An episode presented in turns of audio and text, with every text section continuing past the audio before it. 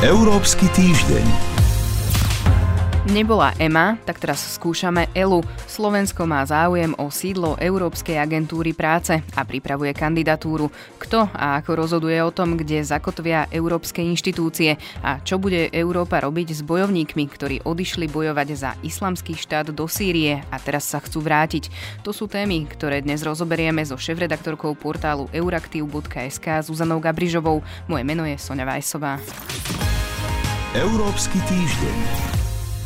Ministerstvo práce tvrdí, že Slovensko má veľkú šancu, aby sa v Bratislave zriadilo sídlo Európskej agentúry práce a že medzi členskými štátmi je vnímané ako silný kandidát. Záujem o Európsky orgán práce však prejavilo aj Rumunsko, Lotyšsko, Cyprus a Chorvátsko. Tému teraz rozoberieme so šéf-redaktorkou portálu euraktiv.sk Zuzanou Gabrižovou. Vítajte v štúdiu. Dobrý deň. Ak uspejeme, na Slovensku budeme mať približne 140 zamestnancov, z toho 60 expertov zo zahraničia.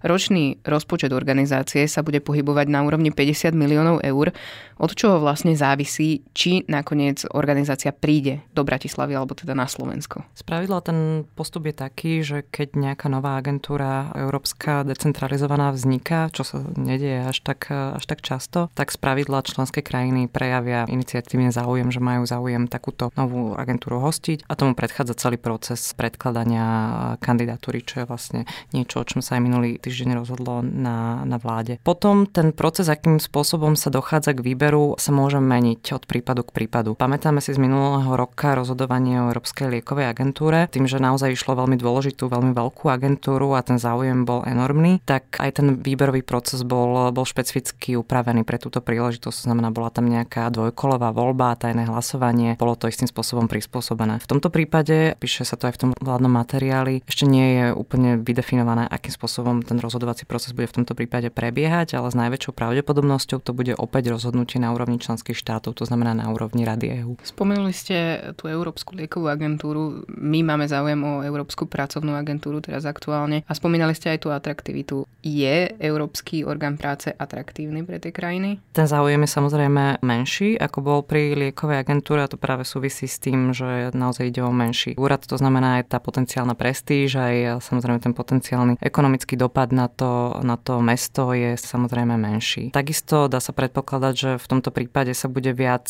zohľadňovať toto pravidlo, ktorým my sme argumentovali už aj predtým, že tie nové agentúry by mali byť smerované do krajín, ktoré takúto agentúru ešte nemajú. Spomínali ste tie benefity, ktoré európske inštitúcie prinesú pre to mesto. Na Európsku komisiu a Európsky parlament sú napojené desiatky rôznych organizácií s tisíckami dobre platených zamestnancov. Pracovníci ich míňajú potom následne v tej konkrétnej krajine a konkrétnom meste. Pritom Slovensko, Rumunsko alebo pobaltské štáty a ďalšie, teda tá chudobnejšia časť únie by potrebovali aj takúto finančnú inekciu zo strany Bruselu, ale je to teda práve naopak a tie unijné organizácie sú väčšinou v centrách eh, bohatých európskych štátov.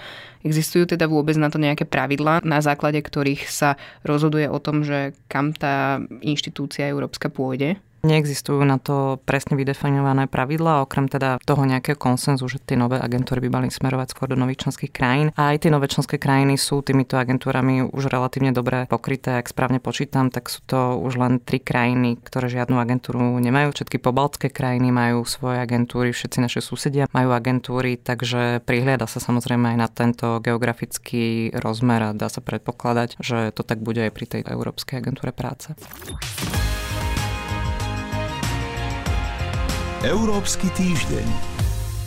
Spojené štáty sa najnovšie vyhrážajú, že prepustia stovky zajacov občanov európskych krajín, ktorých držia v Sýrii. Pritom väčšinou ide o ľudí, ktorí odišli na územie ovládané tzv. islamským štátom a veľká časť z nich bojovala na strane džihadistov.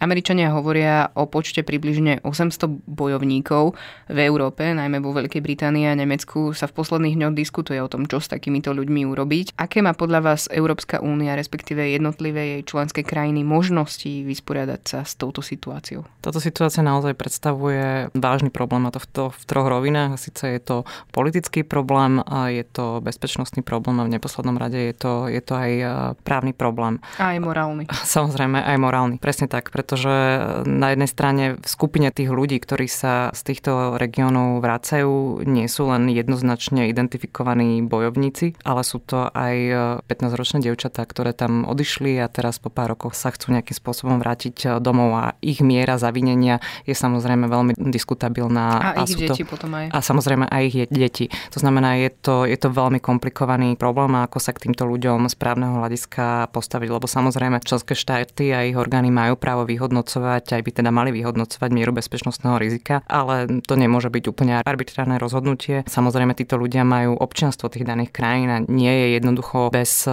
veľmi pádnych dôvodov možné zbaviť človeka občianstva. To znamená, tie krajiny za týchto ľudí zodpovedajú. Nedá sa ale čudovať napríklad tomu postoju Francúzska, ktoré hovorí, že teda určite plošne všetkých týchto ľudí francúzskej národnosti nezoberie naspäť, ale že to bude vyhodnocovať a posudzovať na úrovni jednotlivých prípadov. A samozrejme v prípade, že by teda Američania pristúpili k tomu, že týchto ľudí naozaj jednoducho vypustia do priestoru, tak potom Francúzi si to budú ošetrovať podľa toho, ako tí ľudia sa budú alebo nebudú vrácať. A existuje nejaká spoločná európska legislatíva? Existuje európska legislatíva, ktorá hovorí o tom, že je samozrejme trestným činom pridanie sa k teroristickej organizácii, ale už napríklad e, sa, sa líšime a to je legislatívna úprava, ktorú prijala len nedávno Veľká Británia, ktorá hovorí o tom, že už len vycestovanie za týmto účelom alebo s týmto plánom je postihnutelné, čo iné krajiny nemajú. To znamená, ako keby tie krajiny čelia problému, ako dokázať tým ľuďom, že sa niečo konkrétneho dopustili. Toľko teda šéf-redaktorka portálu euraktiv.sk Zuzana Gabrižová. Ďakujem, že ste si dnes na nás našli čas. Ďakujem pekne za pozvanie. Európsky týždeň v skratke. Od vraždy slovenského novinára Jana Kuciaka a archeologičky Martiny Kušnírovej uplynul 21. februára jeden rok. Zavraždenú dvojicu si preto pripomenuli minútou ticha aj v Bruseli. Šéf Europarlamentu a tiež bývalý novinár Antonio Tajani na jednej zo sociálnych sietí napísal, že, citujem, útok na Jana Kuciaka a Martinu Kušnírovú je útokom na základné hodnoty Európskej únie. Nahnevaní farmári, ktorí počas týždňa štrajkovali v Bratislave, sa dostali až do Bruselu. Iniciatíva poľnohospodárov sa stretla s viacerými poslancami Európskeho parlamentu z výboru pre kontrolu rozpočtu, aby poukázala na dôvody ostrého štrajku a na katastrofálny stav slovenského poľnohospodárstva. Rokovania o Brexite sú na dobrej ceste, hoci čas sa kráti. Po večernej návšteve Bruselu a šéfa Európskej komisie Žána Klóda Junckera to povedala premiérka Spojeného kráľovstva Teresa Mayová. Únia a Londýn sa podľa nej blížia k dohode na kontroverznej írskej poistke. Predseda komisie Juncker však nadalej zostáva pesimistický v otázke riadeného odchodu Spojeného kráľovstva z únie. Nemecko a Francúzsko sú podľa nemeckého ministra financí Olafa Scholza blízko dohode o návrhoch spoločného rozpočtu eurozóny. Ten by sa mal používať na odmeňovanie krajín, ktoré úspešne realizujú ekonomické reformy a na financovanie strategických investícií. Hlavným cieľom rozpočtu je tesnejšia integrácia štátov, ktoré zaviedli euro. Mal by znížiť aj ekonomické rozdiely medzi krajinami eurozóny a pomôže regiónu odvrátiť prípadné krízy v budúcnosti. Inštitúcie Európskej únie dosiahli čiastočnú politickú dohodu o Európskom obrannom fonde, no rozhodnutia týkajúce sa dvoch základných otázok, oprávnenosti rozpočtu a financovania, museli byť kvôli sporu odložené. Mimovládky kritizujú aj nedostatok transparentnosti. Európsky obranný fond má pomôcť členským štátom získať lepšiu hodnotu za peniaze daňových poplatníkov, podporiť silný a inovatívny obranný priemysel, zvýšiť autonómiu únie a vedúce postavenie v oblasti technológií v obrane. Existuje už 34 rôznych projektov. Štáty chystajú napríklad európske pozemné raketové systémy či spravodajskú školu. Zástupcovia rumunského predsedníctva v Rade Európskej únie a Európskeho parlamentu sa neformálne predbežne dohodli o nariadení, ktoré má obmedziť podvody s dokladmi totožnosti vydávanými členskými krajinami únie. Preukazy by mohli mať jednotný formát podobný platobnej karte, obsahovať strojovo čitateľnú zónu a splňať minimálne štandardy ochrany. Ich súčasťou má byť fotografia a dva otlačky prstov uložené v digitálnej podobe na bezkontaktnom čipe. Ich platnosť má byť najmenej 5 a najviac 10 rokov. A sme na konci Európskeho týždňa. Vysielanie pre vás pripravili Boris Koreň, Sonja Vajsová a portál euraktiv.sk. Európsky týždeň.